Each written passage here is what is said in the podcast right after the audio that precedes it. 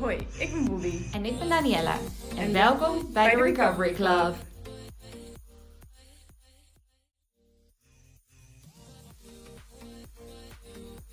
Nou, welkom bij eh, de Recovery Club allemaal.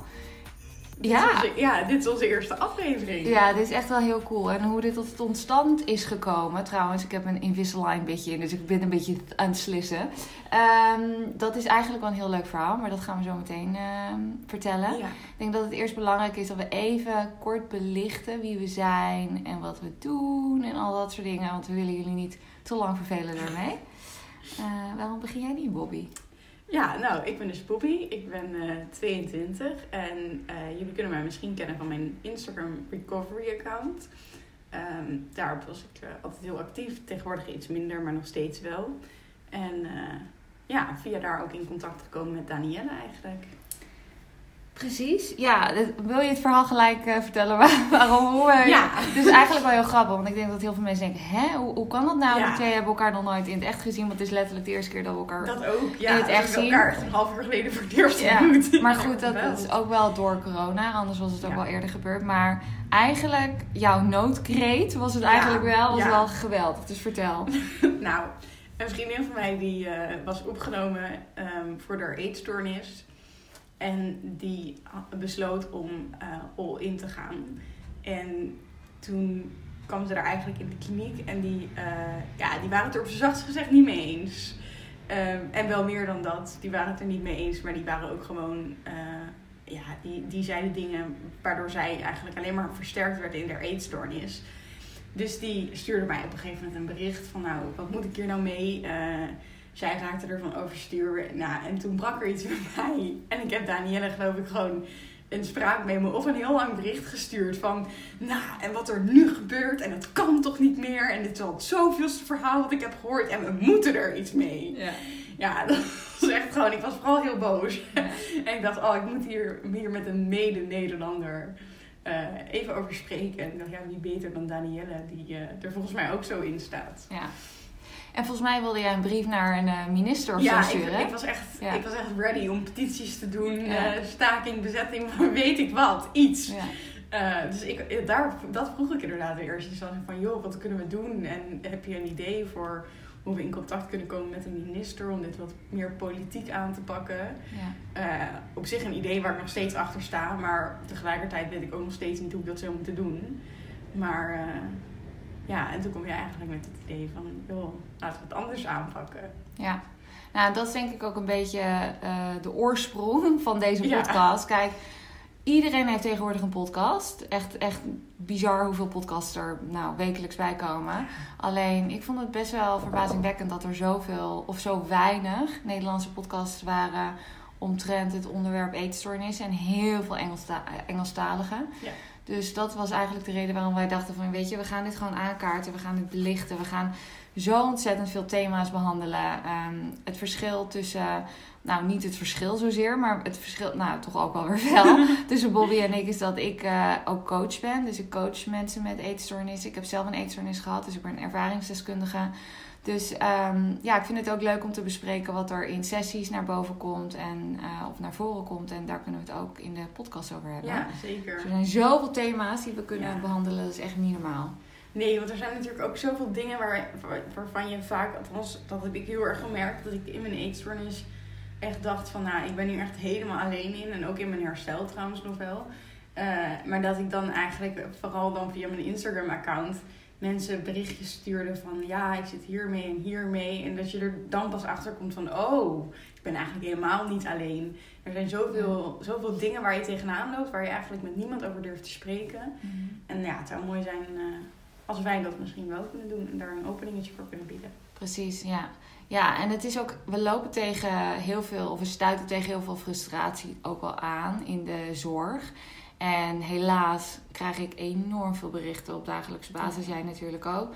Over ja, toch wel de GGZ. En dit wordt geen let's shit on de GGZ eh, podcast, want dat willen we voorkomen. Maar het is wel gewoon, ja, er is weinig individualistische hulp. Absoluut. En dat kan echt wel veranderd worden. En daar hopen wij een steentje aan bij te dragen. Ja.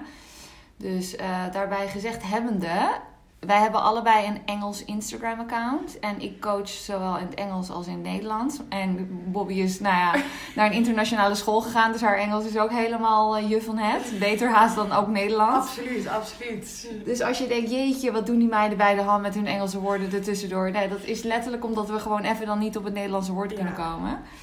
Dus eh, dat is We- een kleine we proberen disclaimer. het te vermijden. Ja, kleine disclaimer. Maar ja, en wil je wat vertellen over eh, waar jij zelf doorheen bent gegaan? Een klein, klein in een notendop jouw eh, levensverhaal Ja, ja. Ehm, ik ehm, ben op mijn zesde mijn vader verloren ehm, aan een hersentumor. En eh, ik vond het eigenlijk heel moeilijk om daarmee om te gaan. Zoals denk ik heel veel zesjarigen die dat moeilijk zouden vinden. En nou ja, hoe zich dat uiteindelijk precies heeft ontwikkeld, dat weet ik niet. Maar uiteindelijk kwam ik al op vrij jonge leeftijd in aanraking met depressies.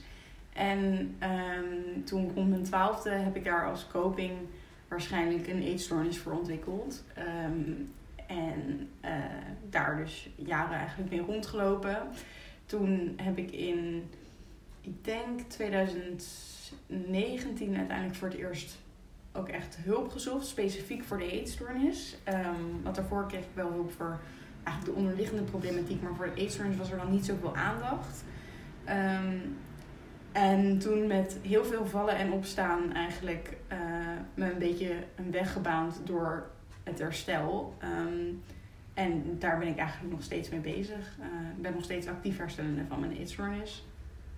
En dat gaat soms heel goed en soms wat minder goed. En, eh, maar in het algemeen wel omhoog, zeker. Ja, ja mooi. Ja, ik, eh, ik ben dus al een tijdje hersteld. Ik denk, ik hou het niet echt elke dag bij. Ik hou het niet de kalender bij van, nou, vandaag is het jaar, het jaar, weet ik veel. Maar ik denk nu zes jaar ongeveer, gemiddeld gezien. Ehm, en ja, ik, eh, ik ben gaan coachen omdat ik dus zelf eh, tegen heel veel dingen aanliep. Mijn verhaal is eigenlijk zo lang dat ik niet weet waar ik moet beginnen. Maar het is heel onschuldig begonnen met een dieet. Ja, En uiteindelijk, eh hè, a diet gone wrong eigenlijk. Zo simpel is het. Er is geen trauma geweest of wat dan ook. En ehm, ja, dus daar ben ik helemaal in doorgeslagen. Totdat ik op een gegeven moment zo vast zat dat ik, dat ik er eigenlijk voor mijn gevoel niet meer uitkwam. Heel veel klinieken ook gezien van binnenuit. En eh, ja, het, het sloeg helemaal me eigenlijk allemaal niet aan. En toen kreeg ik ook nog de ziekte van Lyme eroverheen. Nou, toen was het echt, eh, nou ja, vreselijk. Ehm, ja, en toen door dus ook de ziekte van Lyme te hebben gekregen en er zo vreselijk aan toe te zijn, dacht ik, ja, ik moet wat gaan doen aan mijn fysieke en mentale herstel. Dus dat heb ik ook uiteindelijk alleen gedaan. En toen kwam ik op ehm, de visie van Tabitha Farrar terecht. En daar gaan we ook denk ik heel veel aan naar refereren, naar haar boek. En eh, dat zullen we ook wel in de beschrijving van de podcast eh, neer, neerzetten van welk boek dat is. Want we raden jullie allemaal aan om dat boek te kopen. Want er komen heel veel termen in voor, zoals nutritional rehabilitation, e- energy deficit, al dat soort dingen. Ehm, dus dat, dat wordt dan wat makkelijker luisteren ja naar deze podcast. Maar goed, in ieder geval, haar visie kwam op mijn pad. En ik dacht, oh mijn god, dit is het. Dit is precies waar ik ook doorheen ben gegaan. En toen met die visie ben ik ook gaan coachen. Nou ja, dat sloeg aan als een, eh, als een tiet. En eh, nou ja, die, en hier zijn we nu een paar Ja. jaar later. Nu ben ik vier jaar geleden mijn bedrijf begonnen. En het gaat eigenlijk heel goed. En ik vind het zo fijn om andere mensen te kunnen helpen. En die erkenning te kunnen bieden. Eh, ja, die mensen zo graag willen, willen horen en zien. Dus eh, ja, dat is het een beetje, denk ik. Mooi.